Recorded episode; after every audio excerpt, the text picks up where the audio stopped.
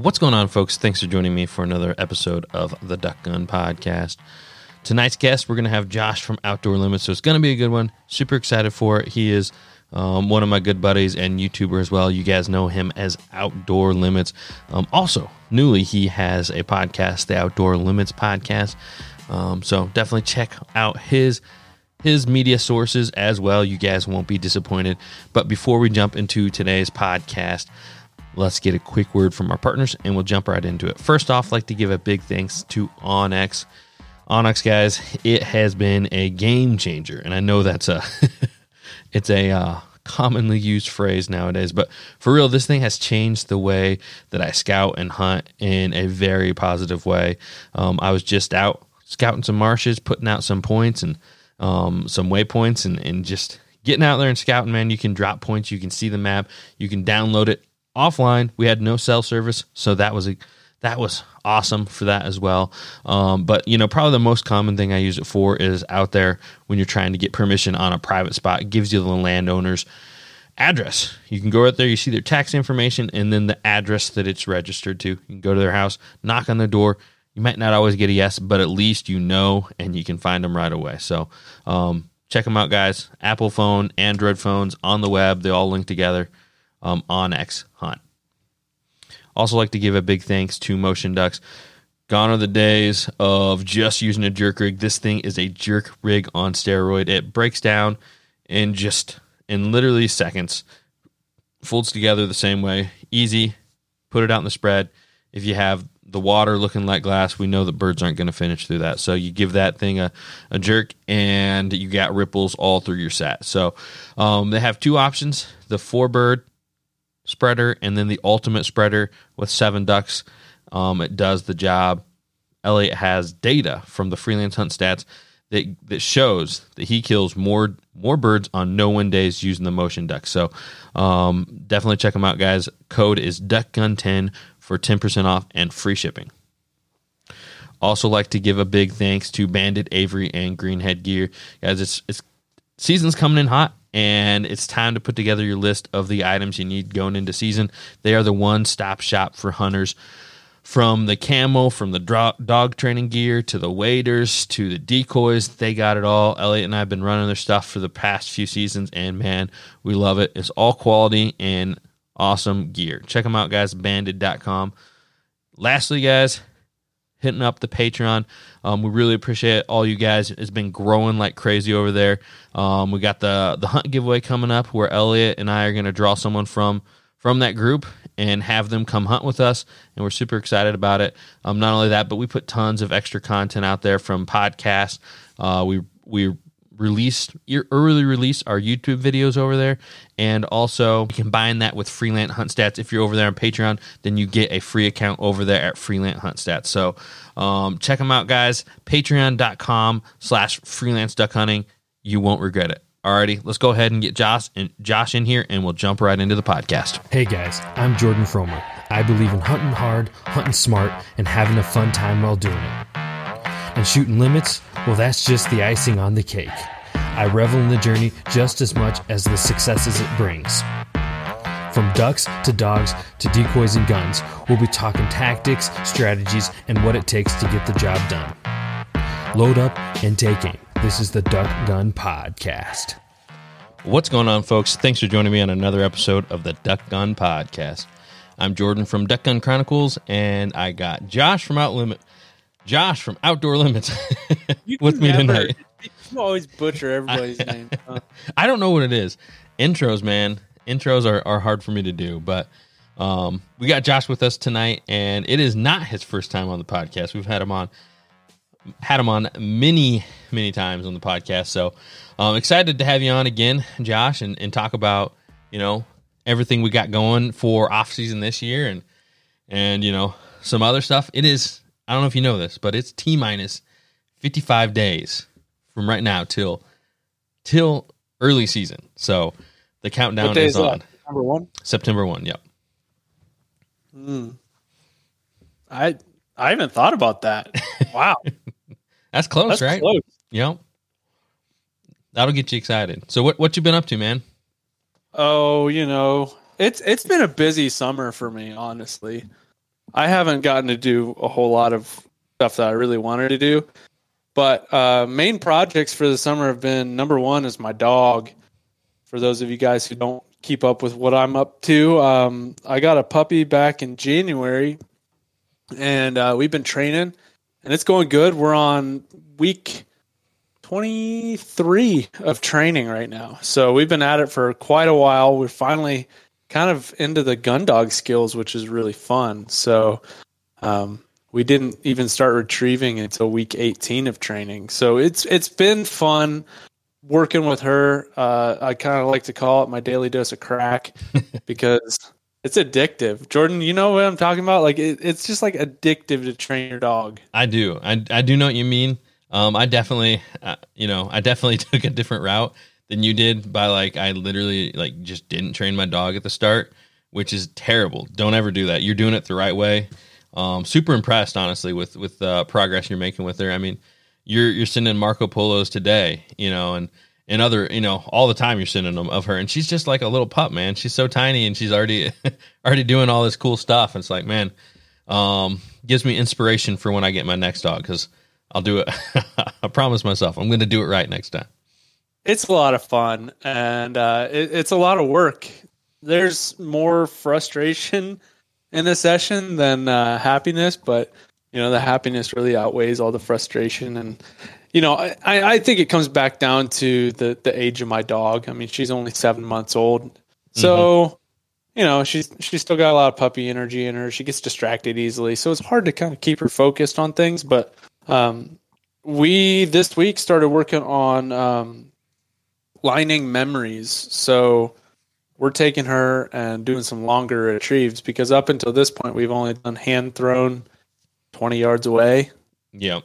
So now today we worked our way back to 80 yards was our last successful one. We got to 90 and the wheels fell off, so we kept pushing back in after that. But um, I think that was the one that I sent to you guys. I was like, man, we're at 90 yards. This would be great. She just crushed the first two. This is the third one.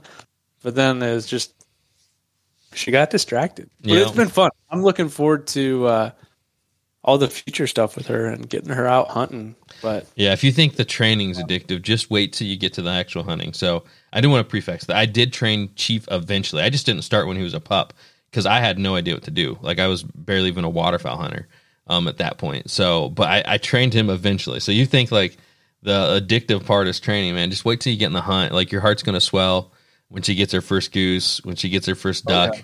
when she gets her first band. Like there's always those huge milestones for your dog. And um, man, like I always say this for people that don't have dogs, I just feel like they're missing so much of waterfowl. Like if you guys don't have a dog and you're a hunter, I mean, it's it is still ducking. I'm not taking anything away from what you do, but there's just there's just this added bonus of having this companion that goes goes with you. They're always as excited for you as you are to go on the hunt with you. They're always as excited to do whatever you want to do. It's like, hey, you want to go? Like you're you don't have to ask your dog that. They just come with you. So um yeah.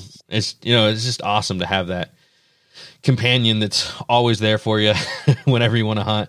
And yeah. you know, and the thing about a hunting dog, man, they bring you back ducks. So like anybody who has a dog, it's like a hunting dog's cooler. oh yeah, I I didn't think I'd be so into it as I am now. Um, it's just there's something about it. You build that relationship with the dog. You progress with them through the training program. And you just put so much time into them. You get so attached. Like, you know, I, I always thought it would be fun. It'd be fun to have like a dog as a pet and whatnot. But now that I'm training my hunting dog, we're building that relationship and really just working towards the end goal of having a hunting dog. Yeah. And it's a lot of fun. But um, I never thought like I'd enjoy it as much as I do. Yeah. And kind of to yeah. add on that bond you're talking about, man, it's like when you get out in that marsh, man, like sometimes things get intense. Like you're trudging around, you're shooting birds, everything's going a mile, like a mile a minute and you lose one into the brush and you're you're running over there with your dog and you're you're searching frantically and then here comes your dog like with the the amazing retrieve just popping out and like there's just so much joy and excitement when you when that happens it's yeah. just like i felt that today man when we were training i uh i threw a mark for and so we were in a, a tall grass field with a strip mowed in it. And so I tossed that bumper. I was trying to get it to go really far, and my throw wasn't very accurate. So it went off to the left into the thick brush. And so I thought about not sending her on it, but I wanted to see what she would do because she's never had a, a chance to go and make a retrieve in thick brush. So I sent her over there. She went out on a line right to where it was, but she stayed in that mowed strip and started looking. And I was like, go left, go left. We haven't gone over hand signals yet. So I was just kind of using my hands and making that gesture for her to where in the future she kind of, okay, he's done this before. And when I went over that way, he, he led me to the bumper. So I was just kind of giving her a signal to go that way. She went in there and it was like time stopped. it's like I cannot see my dog. She's in there hunting or doing I don't even know what because it was kind of like at the top of a hill, so she could have gone down the backside of the hill to where I couldn't really see her. But then she just popped right out with a bumper in her mouth, came trotting back to me. It, it was so cool. Like you just have to trust your dog. It's, Yeah. it's really cool. Yeah. Yeah, it's it's so much fun, like you said. And then like the further you get along, man, it's just like they're so un- like dogs are so unbelievable, man. They just are. Like and they're it still just amazes me, like what they can do with their noses and finding everything. It's just like it's just Oh, I yeah. don't know. It's the crazy. Thing is, the thing is, at least in my experience, I didn't get it. I didn't care that much about it. But now that I've got my own dog, I totally get it, and it makes so much sense to me why people are so like. I love hunting with the dog, yeah. and what dogs do is super cool. Because my point of view before I got a dog was like, okay, yeah, your dog will find your dogster, go out and pick him up and bring him back to you. But when you put in all the work, you build that relationship, and then you do that, and then they go on these amazing blind retrieves. It's so cool. Yeah, it just means that much more. So, um, I, I know you've talked about this a little bit too, but like, um, you said she's seven months, so that's going to put her at like nine months at the start of season. So partway through, um, you are you what what are your plans as far as um, getting her on hunts? So, in the training program, we're on week 25. So, I've skipped one week. So, the first two weeks of the program, I packed into one week. And then there was another week that I just got approval to skip and just revisit the material later, which basically all we were covering was getting your dog to jump into a dog stand for a week. So, um, we skipped that. We still haven't gotten a dog stand yet, but we'll get one. So we're on week 25. We need to pass week 36 for her to be ready to hunt. And that's like per the Gun Dog Academy standards or whatever. Uh, that's what they've been telling me. Is Okay. the general rule of thumb is once you get to that week 36 point, you've covered the material that you need to know or your dog needs to know to be able to go out and pick up those birds and bring them back on simple marks. So you're not going to be doing any hand signals or crazy blind retrieves. It's going to be basic Shoot, the, duck, bird, and duck falls in the water and the decoys, so you're the dog. so you're on week twenty five, and you got to get to thirty six. So you got So we have 11 weeks to go. 11 weeks to go. And that's like Yep. if you stay on track and all that. So we said we have 55 days. I'm going to do the math real, real quick. 55 days. So, Here, I'll figure it out. so that's eight weeks. Um, I mean, one day short of eight weeks. And then you would have 21 days left. So that'd be three more weeks. So, um, yeah, I guess, you know, you would be right in there about uh, before your opener, really, if you wanted to, you know. So we sh- we should be ready to go by October. But here's the thing: is I want to be very methodical about when. I don't want to be jumping the gun to get her out Mhm. because I want to make sure it's the right op, like the right time and place and hunt for her. Because I don't want to take her out on some banger shoot where we shoot forty-two geese. Yeah. Yeah. It's not the right place for a pup who's never hunted before. Yeah. So and I think my plan is I'm gonna get her out, but I'm only gonna get her out maybe three or four times this season. We'll see how it goes. But if she's completely killing it on her first two hunts, yeah, I'll probably want to take her out more. hmm but I don't want to it, instill bad habits in her from these hunts that are going to be difficult to correct later. Yeah. No, I, def- I it- definitely hear you on that. It's basically this will be her season to just kind of introduce her to it, to where it's nothing incredibly new to her next year. But it also give us a po- uh, time to finish out her training to where she's finished out, and then next year she's going to be ready to go all the time. Oh, yeah. So it, it's an investment mentality. You know, it, it's so easy to want to take your dog out and get him to go hunt, but you know, I think just introducing it to her this year and then hunting her next year is going to be the best thing to do. Yeah, you definitely, you know, uh, like you said, a lot of people want to jump right into it, and I can see that, man. It would be, it's super hard when you have your dog right there and you're hunting, and you just want to like, you just want to grab him and go, you know. But uh, you definitely sounds like you're being wise about it and kind of taking your time. Um, but it'll be interesting to see what happens, like after you take her on that first hunt and she just kills it. You know, it's gonna be, Oh. it's gonna be hard not to. But you know, it's like almost like the the best solution and stuff like that. As long as you know she's steady, it's like you take her on like your solo hunts because you do a lot of solo hunts, right? And that's something that's Yeah. super controlled environment. Um, it's not going to be guns ablazing. You're going to be like shooting one bird at a time. You know, Well, I think what I'm going to do is on her first hunt, I'm not going to bring my gun. Hmm So I will have one other person come, they will shoot, and I will handle the dog the whole time. yeah, So then, you know, the dog is my main focus and I'm not distracted and she breaks and you know, I I want to make sure everything's correct the first time so then we can keep having it be correct. But um, yeah, I, I just want to take her out a couple of times, introduce it to her, and then work on finishing out her training through the season, which might be a difficult thing to do. It's probably going to slow down quite a bit with the training, but um, we'll we'll keep at it because we'll be on track to finish it out. Um, it's just kind of like a, I feel this rush to get her past that 36 week mark yeah, for season this year. yeah. No, I definitely hear after, after that 36 week mark, it's like, okay, well, it's, it's going to be hunting season. you. You know, we've kind of gotten to the point where I can take her. You know, maybe we'll do one week of training in this in the program over two weeks. You know, Yeah. that kind of just depending on how much time it is. But I don't hmm know. I feel I feel like I can make a lot of time to train her.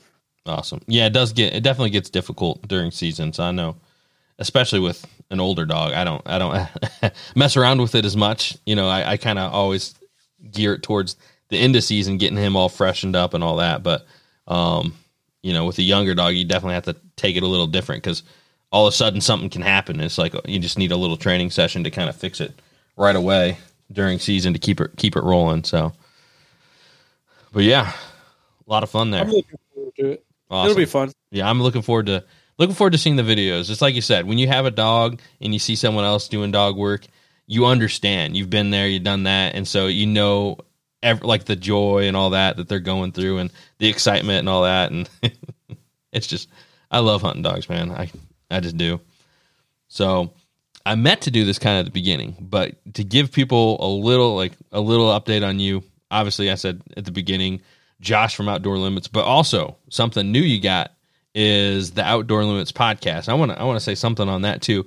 Um, I just listened to the one you did with your dad, and I think that was a that was a really really cool episode. So I like that one a lot. you guys haven't heard it Yeah. yet? Jump over there. Um, you did one talking about kind of how you got in the outdoors, um, and all that stuff, kind of with your dad. So that, that was a cool episode. That was a fun one to do. It was special. Um, just getting my dad involved. I mean, he's never really been involved in what I do, so Yeah, just happy to hop on a podcast. And that was fun. Yeah, it was cool. I was gonna say like I haven't seen him on any videos or really there hasn't been a lot. uh, As far as I know, I can't remember any of your content that I've seen your dad in. So that was like the first piece, you know. Yeah, I think he's been in one video. Okay. It was last spring when I was cooking a turkey breast. nice, nice. Yeah. So uh, I guess kind of you'll kind of tell us a little bit about your podcast, what you got going on with that. Our podcast is a waterfowl hunting podcast. It really doesn't have much of a sense of direction most of the time. We like to kind of take stuff from the Facebook group that we have where people ask questions and then we kind of turn those questions into podcast topics and talk about things. So that's always fun, but it's going to be I want to say it's probably pretty similar to this podcast, but different Yeah. people Yeah. but it's it's fun. I mean, it, it's a different way to have content coming out. Oh yeah. I never really know what we're going to talk about, but generally it's going to be outdoor related. We did have a beer drinking one one time where we tried a bunch of really cheap beer. yeah. yeah, it was, some of them were really bad. Nice. Yeah. Yeah, I, I like to keep it fun, keep it keep it light, and just kind of chit chat and include everybody in the community. And I'm kind of thinking some of a fun idea to do. I think Levi mentioned this was to get like three guests in a podcast, but the guests are from the Facebook group. So we just get three random followers to hop on the podcast and interview them for 15 minutes each. There you go. Yeah. I think that'd be fun. Yeah, definitely a unique idea there for sure. So how how do you feel like the and obviously you've been doing the the YouTube stuff for what like five years now or something something along those lines? Has it been that long? I don't even know. It's been the, the channel was created in 2014. okay, gotcha. Yeah, I guess you were you were making fishing content, the Kansas Yeah. Fisherman, right? Kansas Fisherman one. I can't remember what it was. Um, but how how do you think the the podcast compares to like making your YouTube content? You know, you see a lot of similarity in it. You do you enjoy one over the other? It's so much easier. It is so much easier. yeah, Like I don't stress if I miss a podcast post. Like it is what it is. People just stay tuned for the next one. But um, I I enjoy it. I enjoy being able to talk longer. I've noticed like in our Marco Polos, everybody talks really long because we're YouTubers and we talk a lot. yeah. because we're so used to having to hit that 10 minute mark on a video to monetize it. so um, I- I, I think it's fun to be able to just have a longer format of content to uh, talk about stuff. Yeah, I think I think it's definitely a unique uh, form of content as well from the from the podcast or from the YouTube stuff. Um, it just is an easier way to. It's less condensed, right? So it's easier to get your point across and and have debates and all that, and, and you know, in a friendly and fun way. And you know, I like to rag on Matt as much as I can too. It's kind of a a focal point of my podcast, but yeah. And you can get special guests on and interview them.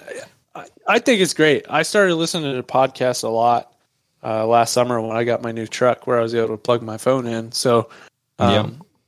started to love listening to podcasts and it's fun. I enjoy it. And if you guys enjoy this podcast, leave us a rating. yeah, leave leave Josh a rating too. Five stars yeah, because this is the best podcast out there. alrighty. But um, yeah, podcasts are fun. Check us out, Outdoor Limits Podcast, and uh, go ahead and join the Facebook group. It's a lot like Fellowship of the Duck Guns, but different people. yeah, yeah, definitely. basically- I basically copied Jordan's idea. So You know, I'm I'm you know, I'm not the the I don't have a monopoly on Facebook groups or podcasts. So I, I don't hold nothing. yeah. It's like the Facebook group is so much more fun than like my Facebook page because my Facebook page only has like 5,000 followers on it and like zero interaction from anybody when I post something. But the Facebook group, there's only like 700 people in it and it's been popping and everybody's posting stuff. Mm-hmm. Yeah, It's and it's gonna keep popping more because this is the about the time of year where everybody shows up from the woodworks in July. It's like everybody remembers what waterfowl hunting is. It's like it hits March first, and everybody's just like puts their gun up. They they hang their calls on the wall. They don't think about duck hunting, and all of a sudden July hits, and people are starting to chomp at the bit a little bit more. So we've seen that, you know, in our podcast group too, um, where they just everybody kind of seems more interactive right right around July and, and building into season. So this is the part of the season that that really the the fun starts to ramp up with all that kind of stuff for sure. Oh yeah, YouTube YouTube too. Yep. But the thing is with YouTube is like July and August are great months to be posting content, but it's hard to think of good content because it's July and August. Yeah. You know? Yeah. Yeah, there's definitely some issues that run into that, and like you said, doing it for five, you know, going on five years now or whatever. Um, it's it's like how many topics have you not hit up? You know. That's my problem now. Is I haven't posted like any waterfowl related stuff since the end of season. Really, mm-hmm. Yep. Well, we just need September first shooting doves, shooting teal, early geese. You have early geese Yeah. in Kansas? We don't have early geese, but Missouri does. Yeah, well, you can shoot the early teal because you guys sure got a heck lot of those. So, Yeah, well, um, the thing is, early goose season in Missouri is in October. oh yeah, huh? That's weird. Yeah. Not as helpful. Um, No. but but uh, you know, kind of kind of switching switching subjects here a little bit. You know, um, we got a, we got another uh, boat addict. In, Yes. in the podcast. I'm a boat hoarder, as people have called me. nice. What is? Do you have a like? How many boats do you have? Um, well, I gave one of my kayaks to my buddy Blake, which my wife claims I gave it to him. I claim that I let him borrow it for a long period of time. um, so that was my Discovery 119. Uh, I've got two Old Town Topwater 120s. One's a pedal drive version. One's a regular. I've got a Beaver Tail Final Attack with a six and a half horse long tail, and then I've got my big 16 foot boat with the surface drive. Nice, nice. So you're right. You're right there with me. Um, they're a lot of fun, man. I'm like, I honestly, I just love duck hunting boats at this point. Just every single one is different. It's a, I I won't probably go back to a kayak unless it's a motorless area I'm going to, hmm and I will take my boat with my kayak in it to that motorless area It's just just, because. yeah, yeah. Have you been able to take that in any of the the big marshes yet? Just to to cruise around. I know you've done some scouting, but I'm, I guess I don't know exactly where you were at.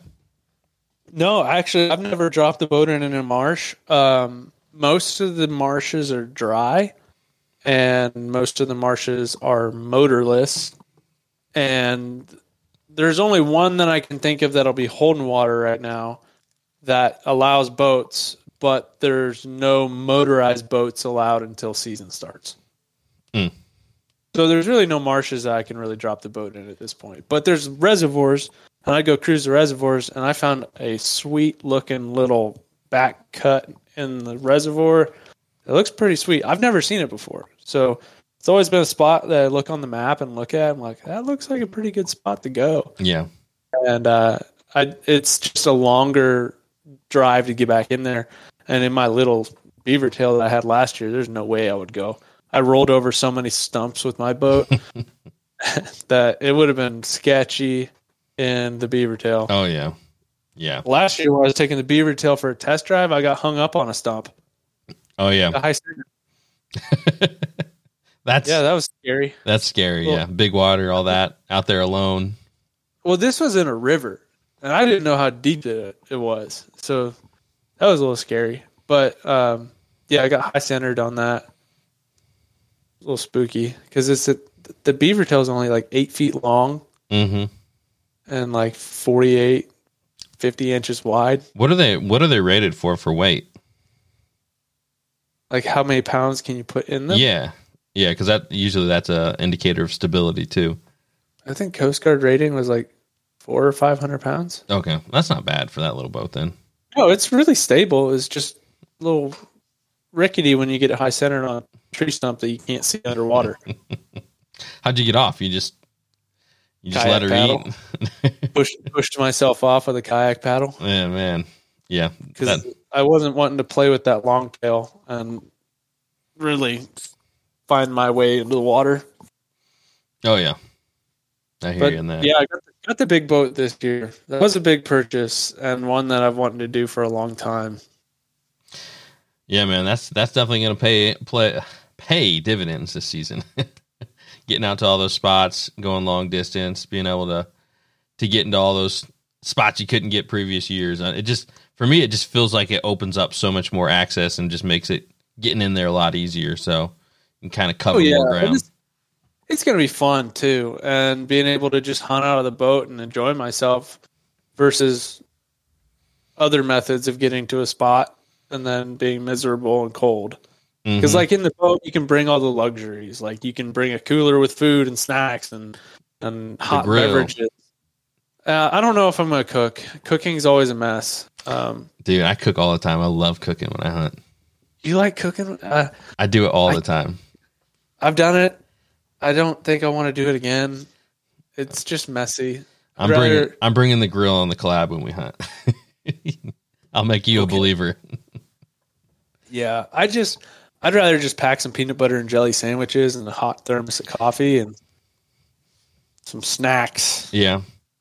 Dude, the thing about cooking breakfast when you hunt is even on a bad hunt, it makes it like a better hunt. you could be getting skunked, but you're there scrambling eggs, making burritos. It's just like for me, it's almost like another part of the hunt. I don't know. I enjoy I enjoy good, making breakfast. It's a good day for me when you know you're just out and it's not super crazy cold and you're having an enjoyable hunt where it's not cold but mm-hmm. it's cold enough where there's action gonna happen but even if it's like a slow day nothing's going on it's just i enjoy being out there and it, it makes me happy just to get out and drive the boat around oh yeah that that's really all it does all that it does for me you know yep oh yeah i hear you um, so kind of the main, you know, main topic that we talked about talking about, and that we kind of got carried away talking about all the updates, but um, we want to talk about some of the pet peeves of hunting. So there's a lot. There's a lot out there. Um, I'm sure you've experienced them. I've experienced them. Um, and we actually there was a, a, post up there on Facebook, and I snagged some of them because I thought they're just too good. So I'll share mine to start with. But um, my pet peeve I put in was that you get up super early, you get to your spot, your first one there, you realize nobody else is at the spot, you're set up way before shooting light, and then 10 minutes before shooting light, you hear the little motor putzing towards you. and they set up like 100 yards away. Nothing. I mean, you're sick to your stomach when that happens. Because even at that point, if you go talk to them, like you're gonna miss out on first first light birds and all that. So, um, and usually they're going to be a jerk or who knows. It, it's just happened all too much. That's the that is my number one worst feeling in duck hunting when someone comes up and sets up too close to you and you you feel like like before that like I'm I, am i am guilty of this all the time. I'm like supremely optimistic. I'm like this hunt's gonna be awesome and all that. Like who knows? It could have been a terrible hunt, but that's your thought, right? And then they come and set up right next to you, and it like just crushes that right then and there. So, um, oh yeah, I've had that happen a lot of times, but I think the biggest thing you can do is make your presence known to them because I mean, I've had times where I roll into the marsh and like, I mean, it's not super late in the morning, but I mean, it's getting there. And, uh, you know, people don't shine their headlamps or yell at me when I'm getting close to them or things like that. So, uh-huh. you know, you can't complain if you don't let people know where you are. Yeah. So Definitely. that's a big thing. But I've also had it happen where people set up close and uh, I I still shoot my birds, and they don't shoot anything because they don't really have an understanding of what a, a good hide looks like. Mm-hmm. So you know, I've had it happen, but yeah, yeah, that that can be a bit we, annoying. We had on the clab two years ago, not last year's clab, the clab before. It was me, Elliot, and Titus, and we set up on this corner. I don't remember if you paddled in with us. I think that was the day you were in Nebraska, um, uh-huh. and we literally we busted up a bunch of birds. So we set up on this corner, and no joke, someone came in like 20 minutes before shooting light, and like we were on the bend, the bend curved around, and they were behind us. Like I mean, it was like 120 yards. So I mean, borderline. I don't like when people set up that close to me. I don't set up that close to people. You know what I mean? Um, and they oh, yeah. they were shooting birds, and we kind of weren't. So oh, that made it a little bit worse. So it's like, man, I don't know if our if it, what it was, if it was our set, our hide, or whatever, but they liked their set a little bit better. Um, and Elliot even went and talked to them right away, and and uh, they weren't the most polite uh, of people. So you know, uh, you, you, can get it both ways. You can get a, a lot of different ways. So um, you want me to read some of these off, or you kind of got one off the top of your head? And you want to add in a pet peeve? Oh, I, one pet peeve is when you know you're hunting with a big group of guys and you're using all of your own stuff and things don't get put back in the right in the right order. Mm. That frustrates me. I'm very meticulous. Yeah. Yeah. To an extent. Did that did that happen like, on the the goose hunt collab last year? Yeah, I lost a, a decoy base. Really? Probably still pasture. Yeah.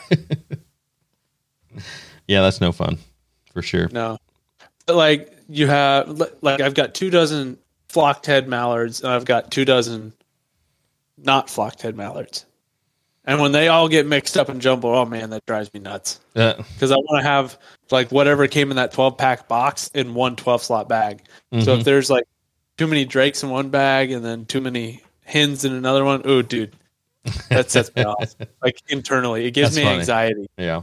See, I'm I'm definitely not that way. So I probably put all your stuff in the wrong stuff during the collab. I'm just shoving decoys and and open slots and Oh yeah, I, I used to be really anal about it. I was like, I want one sentry, uh, three feet or four feeders, and one rester in a six slot bag. uh, yeah. Well, that's That- one way to keep them organized. That's for sure. Oh yeah, because then you're able to grab stuff and know what you're grabbing. So you're not grabbing a bag and taking it to a pond hunt where you only need a dozen full bodies and you got a, eight sentries and two feeders. Yep. That could be problematic. Oh yeah. Definitely. Yeah. So what are these? What are these pet peeves of people? Yeah, so we, we got a couple, um, couple pretty funny ones. So get to the boat launch, and you and your buddy both thought the other one was th- was the one bringing the boat. Oh jeez, I have never experienced that. no, I'm right there with you because I'm the in my group. I'm the only one that has a boat right now. So um, I think Swamp Man will have a boat this year too. Um, but for the most part, yeah, it, it's usually me bringing the stuff, so I don't forget anything. Well, that's a lie. How often? How often do you think that happens to people? I hope not very often. that would suck. That would be pretty bad. I've never thought about that. See, I can. The one thing that I'm always afraid of forgetting is forgetting the keys to the boat. Like I can see myself driving somewhere. I could drive like that'd be terrible. You like drive four hours for a hunt or something, and you get there and you don't have the keys for your boat. There's literally, unless you know how to hotwire, it, there's no way to start your boat. Oh, pull cord. um, some of pull cords don't start unless you have the key in there, you, so you can't start the motor. What? Yeah, that's not mine. I, but Oh, I'm gonna check that out. I gotta see if mine does that. Both of mine There's are. a way to hotwire the solenoid though. Yeah, you could you could hotwire the solenoid. You just have to do some YouTube videos and it'd be a little sketchy because you'd probably you'd probably get it to work at the boat launch and then you'd try to come in, you couldn't do it. Well, I've done it at a uh, um, on on a car before, so okay, probably pretty similar. yeah. Yeah. yeah, YouTube University that'll get you through that. oh yeah. So yeah, if you don't have the keys though, on both my um, Mud Runner, which is a a Predator, and then on my Vanguard, which is on the Go Devil, both those you have to have the key in in the on position to start them. Your Predator has a key. Yeah, Oh, mine didn't have a key. My six and a half doesn't. Yeah, mine's a 13, so I don't know if maybe they put them on at the 13s. I don't know. Actually, I think it's a separate unit. You can add it to your six and a half if you wanted to have a, an electric start. Oh, yeah, no, that's fine. I don't. I'm not going to use that six, six and a half very much Yeah, unless I true. take the layout boat out. Mm-hmm. Uh, made it all the way to the launch, about 45 minutes away. So this guy's telling his his own experience. This is Jim Jim Myers. He's a listener of the podcast. Oh, howdy, Jim. if you're listening, and you realized I left my shotgun in the garage where I set it down to grab decoys. So Yep. You've done that one. You forgot your your uh your shotgun. So I have forgotten. I don't think I've forgotten my shotgun before, but I have forgotten waders. And so here's here's what I like to do, and I've actually forgotten kayak paddle too. Um, as I'm driving and I'm like leaving my neighborhood to go hunting, I'm running through a list in my head of everything that I needed for the day, and a couple of times I've had to turn around because I've forgotten something. Yeah. So uh, keep a checklist on the dash of your truck or really memorize what you need. I've seen this. The shotgun one thing is actually surprisingly common. There's a guy that we've hunted with a few times. I haven't hunted with him in a few years, but he's forgot his shotgun like multiple hunts. And like he he would bring the bow, like decoys. He forgets his gun. Like so, we'd literally he'd still drive us out to the hunt, set up, and he just didn't shoot. You know, it's just like that would that would be no fun. Um, Uh, I I forgot my gun in the uh, in the truck one time actually, um, but I knew we were gonna have a lot of shooting opportunities on that hunt, so mhm. Blake limited out in like ten minutes. So then I started shooting. Nice. Yeah, other big big pet peeves are when I forget my calls. I've done that You feel you feel naked out in the marsh. No calls. So you keep an extra one in some little pocket in your bag. Yeah, yeah. I remember you saying that one. That's for sure. Um, and then the other one I forgot is Mojo Wings. You go out there, you stick the Mojo in the mud. You don't have Mojo Wings. It's like, dang it. Um, I don't know if I've done that. Well, I mean, if you're keeping everything as like organized, I might have done it once. I might have done that once, but I don't use Mojos that much. yeah, My new thing is pulsators and the motion ducks. yeah, that's for sure. Yeah, I forgot. I forgot pieces of the motion ducks. I, I forget a lot of things. I will say that's probably a weakness for me. I forgot, you know, having the jerk rig. I forgot the anchor. You can't use them without those things. So, um, Yeah. yeah, You could probably fashion an anchor if there's a stick around. you could. You probably could. If there's a, yeah, it might take some thinking. When I didn't have the cord, I'd still lay it out there because it's just more decoys. But Oh yeah, yeah, um, deciding to take apart your brand new shotgun in the blind ten minutes before legal hours, and a spring flew off of it into the field. bad idea. Why Yeah. would you do that?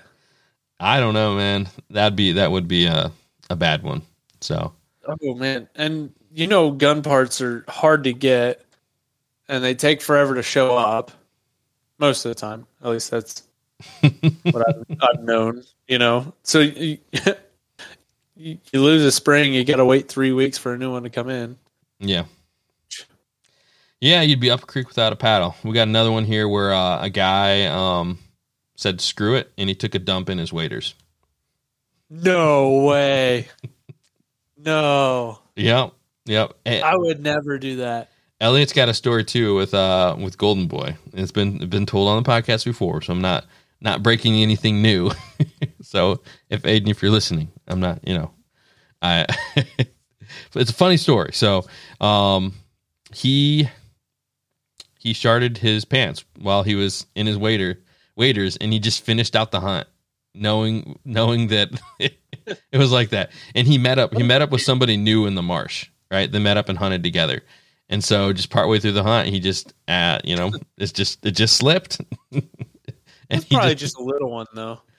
uh the way that the elliot tells the story it was a little bit more than what would have been comfortable to to hunt through but Yeah. Some days you just don't question it, and you just find yourself a tree. yep That's Yeah. been a growing trend for me. Like I never had a poop issue in the mornings when I was hunting, but over the past couple of years, it's gotten progressively worse.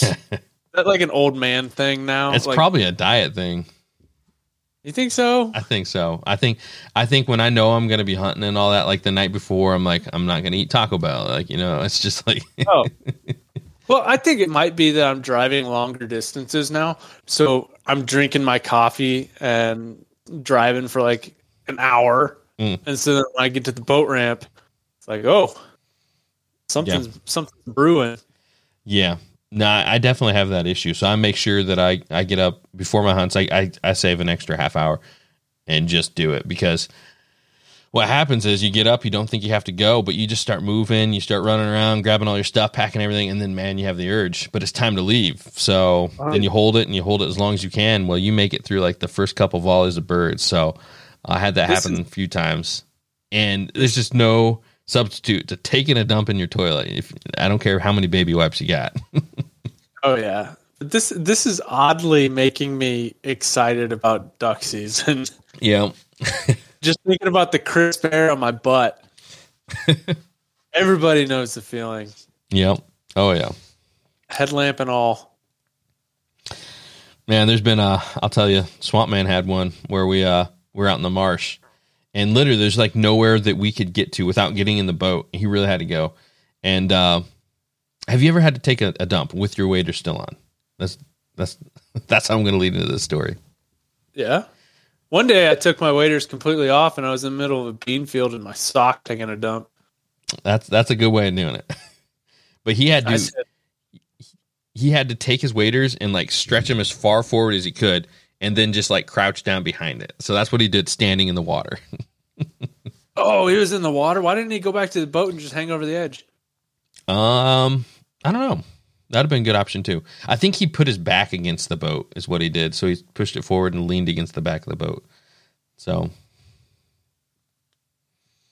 there's yeah, different. There's different ways of handling it. it seems like for whatever reason, there's a lot of crap stories that go along with duck hunting. Let's start a poll. Pool. have you taken a have you have you taken a dump while duck hunting? Have you ever sharded your waders? I think that there'd be a surprisingly large amount of people. As long if it was an anonymous, I think we'd get more yeses then. All right. Yeah. Here's one. It's a little illegal, but uh worst feeling when duck hunting. That's an easy one. Seeing an Arkansas federal game warden pull up into your hole on public land when your mojo's out and you're floating your fourth shell into your gun that's hanging from a tree tree hook and you're not close enough to fix the situation. Yeah, well, you kind of screwed yourself on that one. I don't, I never understood why people do that. I don't Like- either. Like there's not yes, you can, and you you shouldn't, but you can. But there's no point. By the time you shoot in your third shell, they're getting out there. So I mean, how can you do that with uh because you have the restrictor the re, the restriction piece in there, so you can only put three shells in, right? So here's how it works: is you load, um, basically you load your two in the magazine tube, and you're able to with one in the chamber already. Oh. You take your fourth one, you slide it into that tube, and and like the Super Black Eagle original, there was enough space between that little piece that flips up Yeah, I know what you're talking about You. Load, you're able to get that shell enough forward to where it slings back Huh. and floats. Yeah, now that makes sense. But yeah, it's like you said, there's really barely any benefit to having a fourth shell because like No. how often do you even shoot three? It's pointless. Yeah. That that's a bad pet peeve. That just sounds like a poor decision. I think he was probably saying it as comical, but maybe it's maybe it really happened to him. I don't know, but that would yeah, that would not be a good feeling. So let's just uh, skip the whole situation and only use three shells. yeah, I the- think one another pet peeve for um, for me is you tell somebody, okay, we're gonna meet at four thirty. I'll be at your house to pick you up at four thirty. And you're sitting there waiting for them to piddle around and get out of bed, and by the time you're leaving, it's five fifteen. yeah, yeah, that's a bad one for sure. I I can say that I've been guilty of of being a little late a couple times, but I I try my my darndest not to. Yeah, I, I think five or ten minutes isn't a big deal, but like if you're not even awake by the time I get to your house to pick you up, that's that's a bit of, of an annoyance. yeah, I can definitely see that. Have you ever overslept a hunt? No, Never. See, I I've done it. I think I've done it twice, and uh, oh man, I definitely I, f- I felt so bad after I'd done it. I'm not gonna lie, it was the worst feeling ever. Um, you wake up, man, it's like just pure. Uh, what's the right word? Like pure, like I can't think of the word to describe it. No, not even guilt. Like I, it's panic. Like it's utter panic when I wake up. When I wake, when I did it last year, and I was I was supposed to meet the Kevins in Michigan. It was like the fifth day of hunting in a row. You know how you get like, you Oh, just, yeah. you just been grinding it uh, through the week, and then we got to the weekend, and it was it was a Sunday, and we just hunted the day before. We killed some birds, and like we talked about the whole plan. We had it planned out, and I was like, we're gonna I'm gonna bring my boat. We're gonna do this thing that's a little unique, trying to get into this spot, and then I just slept through my alarm. And I was just so pooped. I slept through my alarm. I woke up. Oh man, it was like panic. I was like, "Oh crap! Like what? The sun's out." It's what?" and it was. Oh man, I was. So, I felt so bad. So, um, that's pro- that's the worst I've ever done right there. Um, literally waking up like, and they probably were halfway through their limit or whatever. But yeah, so that's a good that's a good pet peeve to have. I would be the same way. I'd be I'd be pretty ticked. But they were super understanding. Maybe maybe to my face. yeah. They're probably talking another pet trash. peeve. Another pet peeve is, um, you know, if you go crash at somebody's house and then you're going to go hunt with them in the morning and they don't have a coffee pot. Mm. I've learned that's why I always travel with one. Yeah. Yeah. See, I'm not a big coffee guy, so I'm like I'm okay with like substituting for like a monster or like a, a Mountain Dew. that doesn't cut it for you. That will, but sometimes there's no like convenience store to stop at that's open. That's true. Yeah. Have you thought about uh instead of making breakfast, what if you uh started taking like a single a single propane burner and making your own coffee right there in the blind? Oh, I've thought about it. My boat has a uh, cigarette outlet in it, Oh yeah. so I'm actually I can just probably plug my inverter into my uh, boat battery and run a regular coffee pot. Nice. But I don't think I need to because I I never go through my full thermos in a hunt. I like keeping things simple. Like, yeah, it'd be fun, but there's no point if I can just set the timer on the coffee pot and pour my thermos when I leave in the morning. Yeah. That was a big change because I used to be real big into the energy drinks. Maybe that Like- that's probably your uh, your issue with being more regular on the hunts. I, I mean, when I was in college, man, I was drinking two or three energy drinks a hunt. Yeah. Then I just stopped. Mm. Just started drinking coffee. But I, always I always drank coffee too. But I always had the energy drink one before the hunt, one after, and then one in the afternoon to get me through. Nice. Yeah, I'm right there. I, I still do the energy drinks, but I try to like minimize it because I feel like if I drink too many of them, I feel like garbage. So it's like I'm like kind of like a one a one energy drink kind of guy. Oh yeah, and I, I last year I started drinking those Reigns. I have not tried those yet. I was really into them for a while, but then I realized, you know, after I drink these and like six hours later, I feel like absolute garbage. hmm So I stopped drinking them. All right, next next pet peeve here, and this probably you know we'll see we'll see what you say about it. All your buddies get an invite to to Skeeter Pond except you. Dude, Skeeter Pond is the best. Jordan, can we take a trip to Skeeter Pond? Uh, if I knew where it was, it's actually in Texas, right? Yeah. Yeah. Yeah. So I get, you know, have have you ever had that where you're you're not invited to the hunt?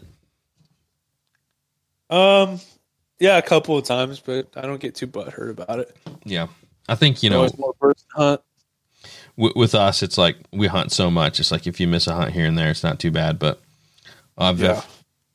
the the the real way to put this pet peeve is all right. So you have a spot, it's on public land, and somebody goes and hunts that spot without you, and you don't get the invite to Somebody you took. That would be the real pet peeve, right? You got somebody's burning your spot. I I don't ever take anybody on public that I don't have a close relationship with. I'm saying that's a that's a thing that happens for sure. Oh yeah, people. It probably happens frequently, but I'm, I've never experienced that myself. Because I mean, if I'm on public, I'm usually by myself. hmm Honestly, Yeah, there's an unwritten rule on public land, so we'll just we'll just hit on that for all the new guys out there. There's an unwritten rule on public land. If there's a spot that someone takes you to on public land that you had no prior knowledge to, you wouldn't have checked out yourself, you didn't have it pinned on onX. There's no way like it's someone else's spot. Like yes, it is public land. Legally you can hunt it, but the unwritten rule is if someone else showed it to you, it's uh it's not it's not up for free game because that's a quick way for you to never be invited on a hunt by that guy again. and I think I people think it also depends on like how deep into it are you going. Like, is it very a very surface level? Like, here's the marsh we're hunting, yeah. and then you just go hunt the same marsh, or is it like we're going to go take a boat ride three miles up the river and into this back holler over here, and then hunting this flooded timber? That's a little different, I'd say. Yeah, yeah, you it's, it's a special. Like especially like if it's someone's honey hole, they're like, "Hey, this is my best spot." I try to hunt, you know, it's like it's there's there's unwritten rules that go into it for sure. So, um I mean, I took you to my best spot. yeah, well how how would you feel if the next week you went- you rolled up in there and some guy's waving his headlamp and it was me? I'd be okay with it. yeah. Well, more power to you then. It'd probably take a minute for us to realize that it was uh, that we were in the same marsh. Yeah. Yeah.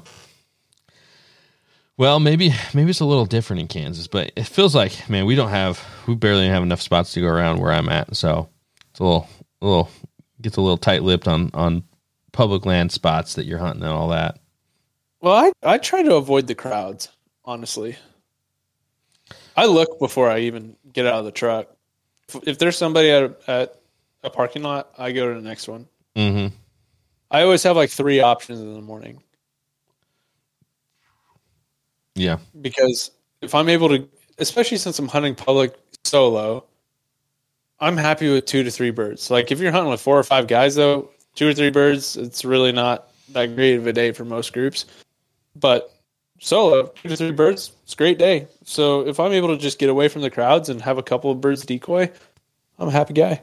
Oh yeah, I hear you, man. That's honestly that's a big part of why I love wood duck hunting. Um, if I feel like some of those spots are just tucked away, you don't have near as much competition, and it, it's just a three bird limit. And man, it really isn't that hard to, to limit on wood ducks if you got the birds there. So, um, I'm a huge fan of early season wood ducks. I really do wish we had them around longer, but uh, also I don't envy some of the the far southern states where that's all they have. I like having I like I like having it as an option. It, it almost feels like it's just a different different ball game than than straight mallard hunting. Um, I get after the wood ducks, but you guys really don't get that too much in Kansas, do you? I, I can count on two hands how many wood ducks I've shot. Really? Yeah. Do you have any desire, or are you just kind of more like you'd rather shoot mallards all day? Oh, I'd rather shoot mallards, but I like I like some wood ducks coming through. I really wish we had more pintails and widgeon Yeah, and fully plumed spoonies. Every spoonie I've shot in Kansas has been round. you see that? Uh, you see that spoonie we shot? Um, actually, I think it was Matt shot it. Yeah, Yeah, yeah. I was jealous of that one. that one was pretty cool.